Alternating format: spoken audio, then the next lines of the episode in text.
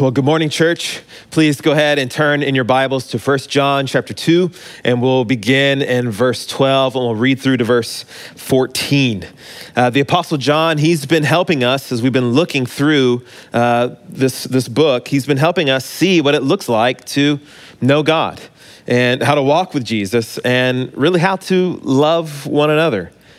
And in today's text, what John is going to do is he's going to help every Christian see their battle. Every Christian faces battles. We, so, uh, we face a lot of the same battles. Some of us face unique battles. But from the first century here in the Greco Roman world, that who John is speaking to his audience, now to the 21st century suburb in North America, the battles really are the same.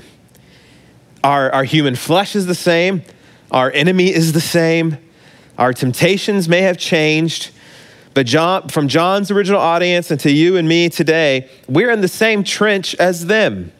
We just happen to have indoor plumbing and Wi Fi now, but our lives really aren't that much different. And John wants to help us see how to fight these battles today. So let's read beginning in verse 12 through 14. St. John writes by the power of the Spirit I am writing to you, little children since your sins have been forgiven on account of his name. I'm writing to you, fathers, because you have come to know the one who was from the beginning. I am writing to you, young men, because you have conquered the evil one. I have written to you, children, because you have come to know the Father. And I have written to you, fathers, because you have come to know the one who was from the beginning. And I have written to you, young men, because you are strong. God's word remains in you, and you have conquered the evil one.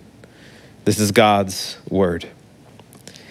As my kids, uh, I thought about them while reading this passage, as my kids have progressed in soccer, it's clear that the coaching, um, the instruction, and the needs have changed, and it's very different between the two of them with Oliver. You know, he's, he's six years old. They're working on, in their practices, when they, when they would have practices, they worked on stay in your shape, stay in your area, don't invade your team's space. Ivy, who's, who's much older, her soccer coaching is footwork.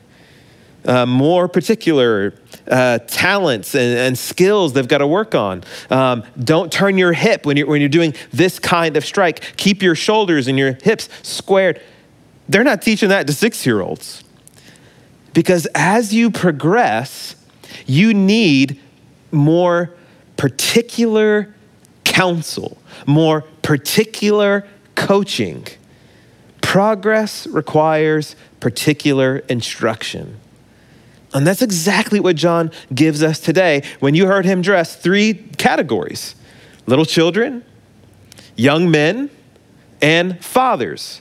And we get, of course, little children and young men, young women, fathers, mothers. He's addressing these categories of Christians. Um, and he's using them, he's using family terms because that's what we are as a local church. We're brothers and sisters, we're, fa- we're a family in Christ. And he uses this metaphor to teach us how to treat each other and how to act, how to live, how to think. And what John is doing is he's talking about our journey and maturity with Christ, our progress. We all, we hear from the in the Gospel of John, John chapter 3. What do we hear? What theme is introduced in the Gospel of John chapter 3? That as King James says, ye must be born again. You must be born again and you enter into the kingdom of God. So everyone must be born again. And if you are a Christian, you've been born again. And so you've been born what? As a little baby, as a child. This is how every Christian starts. You've heard the phrase, as a baby Christian. That's great. That's true. We all start out as baby Christians. And then we become toddlers, and then we become little children in our faith. And we grow, and we mature, and we scratch our knees, and then we learn, and we grow. And then we become young men, young women, tweens tweens in the faith. We got more understanding. We're becoming more Christ like in our character. We're, we're learning how to make decisions. We're, we're learning how to kind of improv and navigate throughout the world. Because it's one thing to read the scriptures, But now we've got to take this book and then now bring it into our real time and learn how to act it out. So we go from little children, then to young men, young women, and now fathers, mothers. People who have become examples to other Christians. Christians who now pour into other Christians, who teach other Christians, who mold other Christians, who, who these Christians are now teaching and modeling and showing others here's how you follow Jesus too. John's talking about our spiritual progress. Now, this doesn't always correlate with physical age and spiritual age. Spiritual age, sadly, doesn't grow by the calendar, but it grows by working out your faith with fear and trembling, by reading, by praying, by obedience, by boldness, by faith, by trust, by living it out. New Christians are the little children from the passage. The young men, young women, those are the growing, blossoming Christians. And the fathers, mothers, we never stop maturing, but they are the ones who are seen as wise, helpful saints in the body.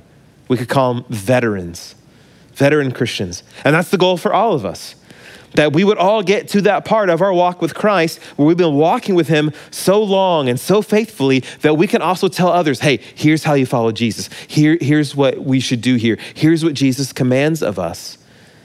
But far too many churches are packed with consumers. Or to use John's analogy, we could call them high chair Christians, where it's just feed me, feed me, give me more.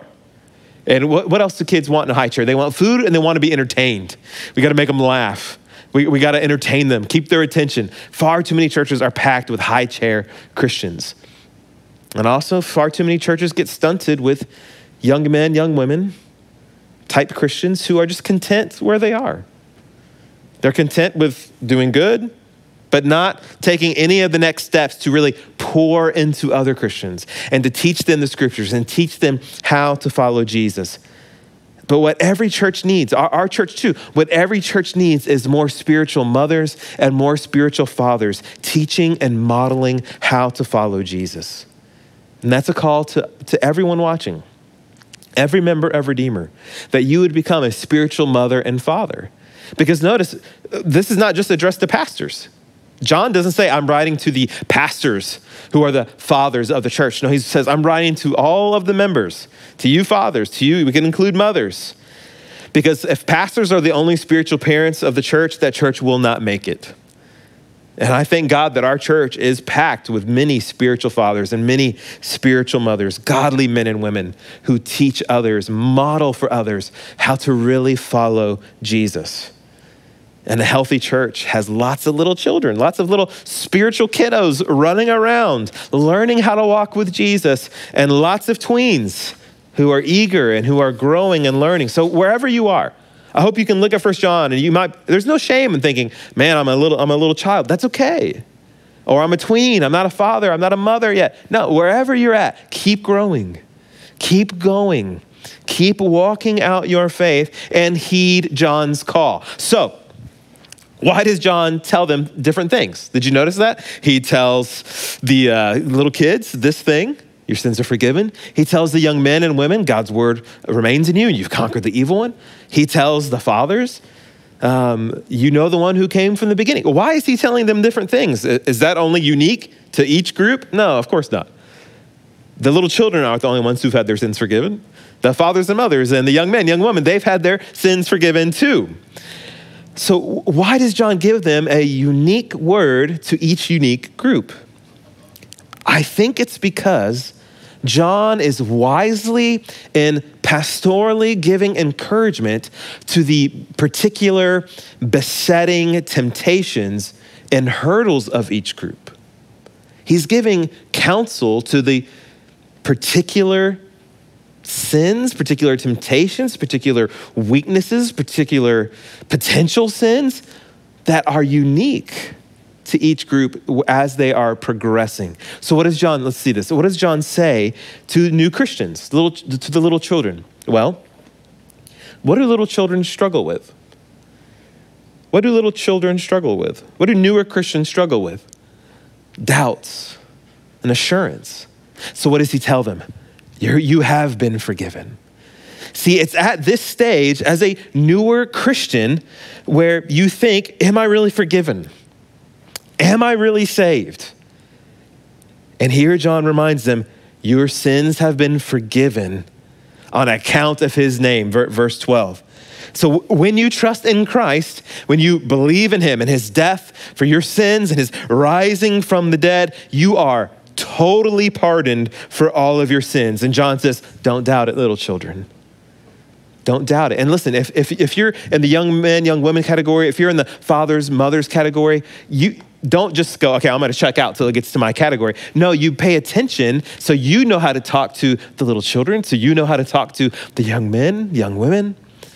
So we tell Christians who are struggling, no, you have been forgiven. If you've trusted in Christ, you have, notice the tense, have been. It's done. I love that. It's already taken care of all of your sins.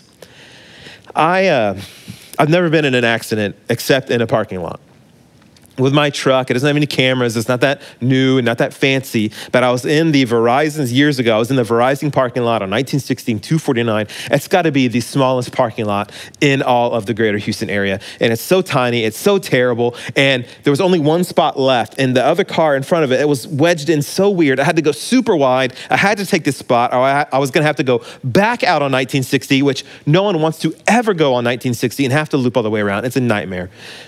I, I go into the spot, and as I'm going in, I thought I clipped the mirror of the other car next to me.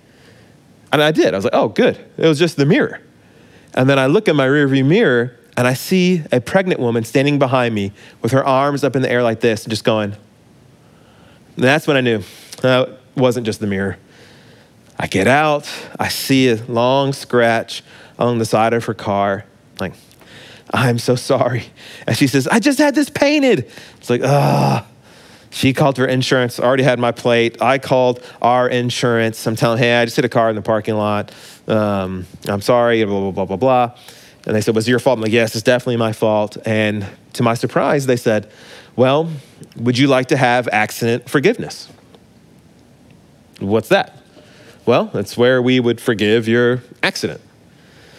Yes, I would like to have accident forgiveness. How much does that cost? Uh, just about a dollar a month. Accident forgiveness.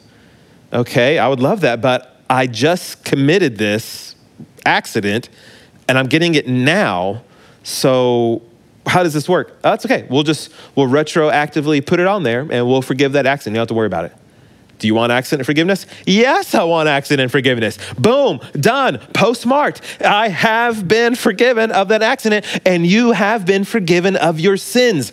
All of your sins today, yesterday, ones you have not even committed yet, they have all, hear me, they have all been post dated to 33 AD, and they have all been geotagged to that hill outside of Jerusalem where Christ was crucified and to that tomb in the garden where Christ has been raised. You have been forgiven, so believe it. This is your reality. Do not doubt it it is at this stage of your walk with Jesus, and, and this can also happen other times too. This can happen here. This can happen here. It's just it's more common in the earlier stages of your walk with Christ. It was for me. It's common to think, am I really saved? Is God going to be done with me at some point? Is he going to take back his gift of grace? John is saying, it's not happening. When he says you've been forgiven on account of his name, that you've been forgiven, not by anything you've done, but what He's done. If you didn't do anything for you to get forgiven, you cannot do anything to become unforgiven. It's the name of Jesus. He says, on account of His name. It's the name of Jesus over us. It's the name of Jesus on our tongues. It's the name of Jesus written on our hearts. It's just Jesus. And listen, however stable Jesus is in heaven, that's how stable your salvation and promise of eternity is. Mark it down. And I love the way Dane Ortlund captures this in his book, his amazing book, Gentle and Lowly, as he talks about forgiveness and, and security in the Christian life. I'll, I'll just paraphrase it. He says, Do you know what it would take for you, dear Christian, for you to lose your salvation? Do you know what it would take? Do you know what it would take for God to unforgive you? Here's what it would take for God to unforgive you Jesus would have to be ripped off of the throne up in heaven. Jesus would then have to be sucked down out of heaven and put back into that tomb, and it sealed back up, and he would have to be lying there dead in the tomb for you to become unforgiven.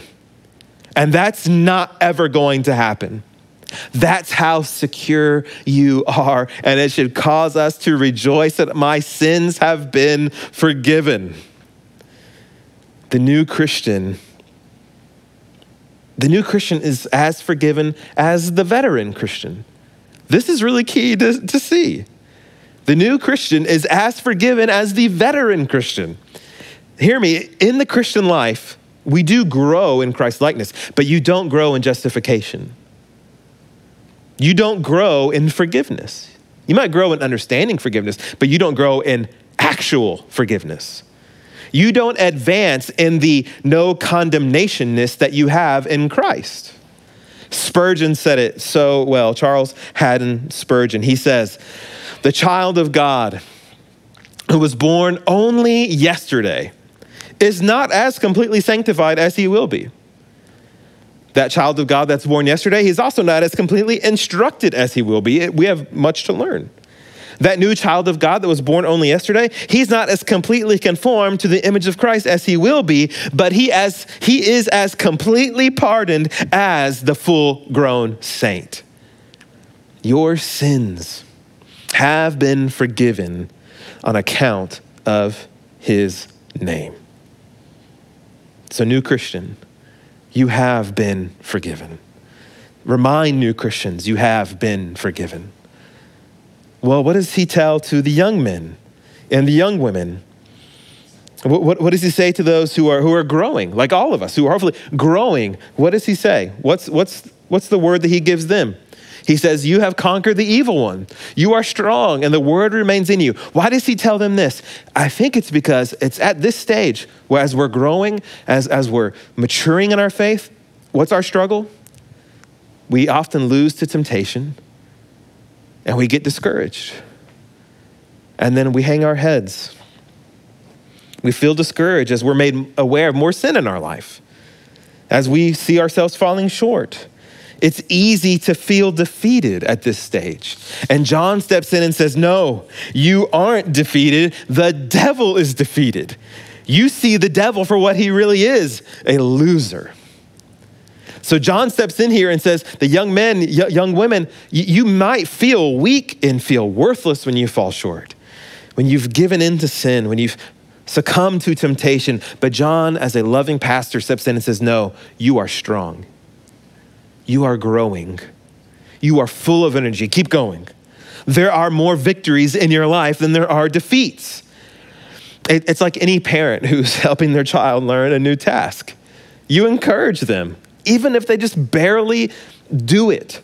And they have a lot of failures before and a lot of after, but they succeeded just a little bit on that one. You tell them, good job. Keep going. That's okay. We're not done. You're not done. We're going to keep going. So listen, when you're in this stage, there, are, there will be times where you, you won't feel like a strong Christian. But John says, you are. You are a strong Christian. Because what does the Apostle Paul teach us?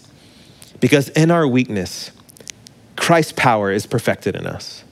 When we are weak, Christ is strong in us.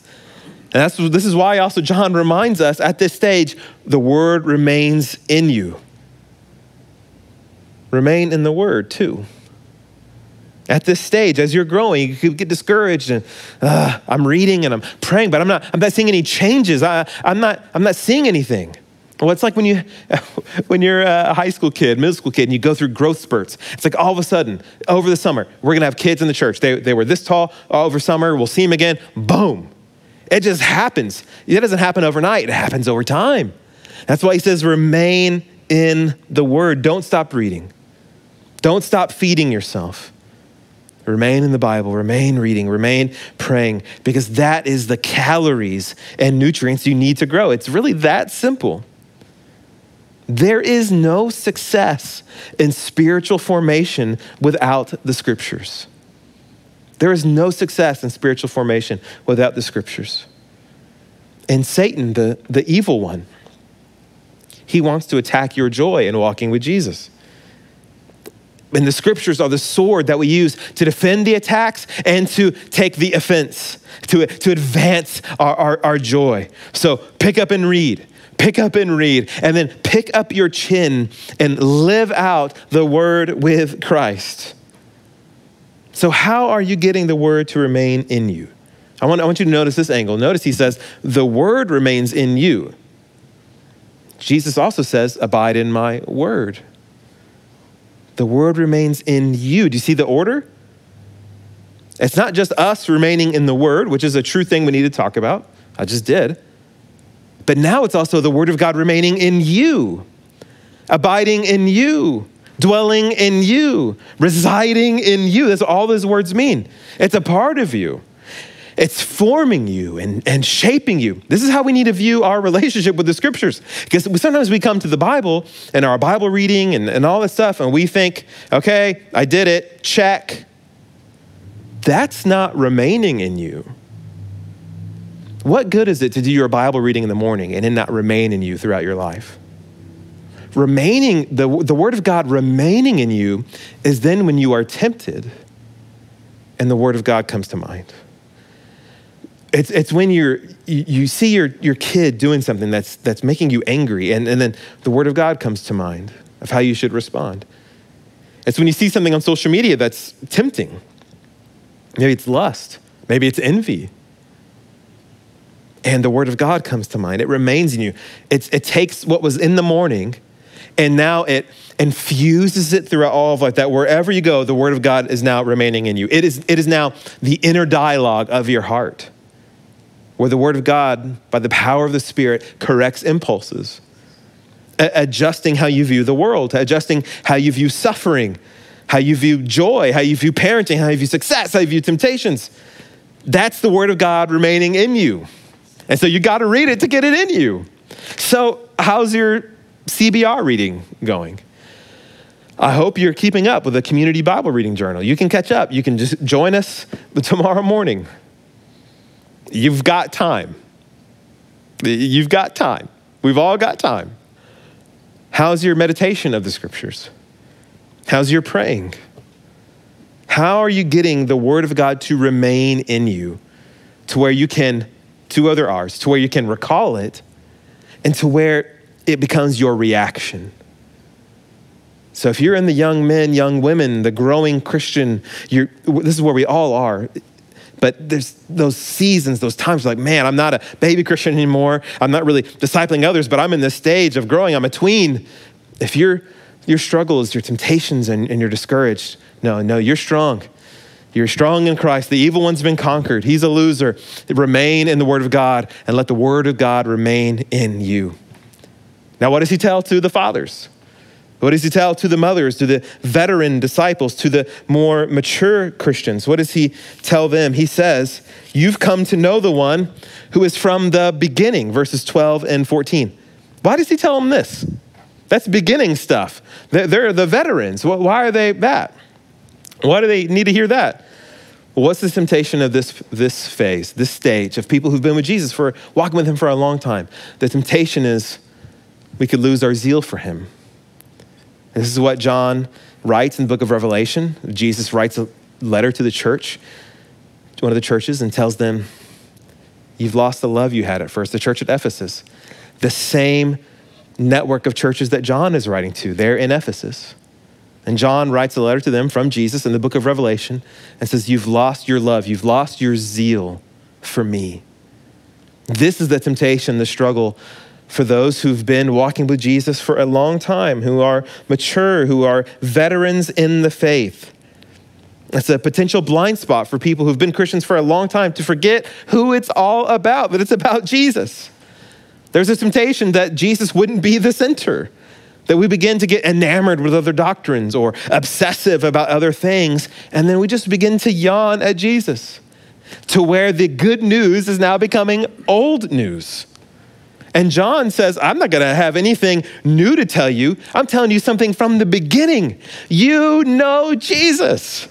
How great is it that you know Christ, that he knows you, that you know the one from the beginning of all of this. friends, we don't move on from Jesus. We don't move on from the one from the beginning. And we ought to stress the word know that you know the one from the beginning. The word know, often in the Bible, doesn't just mean data um, and facts and doctrine. This knowledge of Christ is two elements. And this word knowledge in the Bible is often always going to be these two elements personal and embodied, act out, lived out, animated. So when you truly know Jesus, it's personal and it's lived out in your life, always. You don't just know, okay, he's a crucified Savior. Okay, Jesus is the exalted Lord. He's the eternal Son of God. Got it. Check. No, when you know he's your Savior, then you know he's your Savior and you know He's your Lord. And then you live it out. You live like He's your Savior. You live like He's your Lord. You live like He is the center of your life. And when you know the one from the beginning, you remember there's nothing else but Christ. I don't need to advance to anything else. I know Him, and He's forgiven my sins, and His word rem- remains in me, and I'm strong in Him, and I know Him. And when you know Him, that just, that just gets your zeal ignited all over again, like an elf. When, when Buddy the elf thinks Santa is coming to his store and he sees him, he's like, I know him. I know him. And he gets so excited. When you know Jesus, your zeal, your love, your affection grows and you act on it. You live it out. When you know Jesus has made you new, you now know He's the hope for the world, He's the hope for your marriage, He's the hope for your singleness, He's the hope for your parenting, He's, he's the hope for your whole life, for, for all of it. You don't just memorize that, you live it. If you knew there was a million, a check for a million dollars in your mailbox, that knowledge, you wouldn't just memorize it and recite it to other people. You would act on it and you would go and get it and cash it and live from it. And so, if you know Jesus is alive for you in the heavenly places, interceding for you, loving you, leading you, you act on it. You respond to it. So, if you're little children, if you're young men, if you're a spiritual father, a spiritual mother, wherever you are in these things, hear John's counsel and live it out. Believe these things. So, together, Redeemer Church, let's, let's remember our sins are forgiven. Let's remember He, the evil one, is conquered through Christ. Let's remember Christ together, the one from the beginning. And let's progress in our faith. Let's work on our footwork. Let's take our shape and let's follow Christ together. Let's pray together. King Jesus, would you help us? Those of us that are little children in our faith, would you help us to remember as we're doubting, as, as we're having struggles, as we're wondering if we're really saved? Would you, would these words be so sweet to us? We are forgiven. Our sins have been forgiven. And Jesus, as those of us, many of us, I hope all of us are growing and, and, and maturing and, and, and working out our salvation with fear and trembling and disciplining ourselves for godliness. Would you not help us to be discouraged as we fail, as we fall, as, as we don't see the growth spurts that we want? That we wouldn't listen to the lies of the evil one, but we would hear, No, I have conquered the evil one in Christ his lies have been exposed. And the word of the Lord remains in me, telling me I am forgiven, telling me I am new, telling me I am a co heir of the universe, telling me I am a child of God. And for those in our church, Lord, that are spiritual fathers and mothers, would we, would we broaden our, our influence and broaden our reach even more and pour into other Christians and never lose our zeal for Jesus. Never lose the love that we had at first, for the one from the beginning, the Alpha and the Omega, the Son of David, the Son of God, Christ the Lord. So help us, King Jesus, to, to progress in our faith, to, to love you and to walk with you, and to learn how to walk uprightly with you to the end of the age. And it's in your name that we pray, Lord. Amen.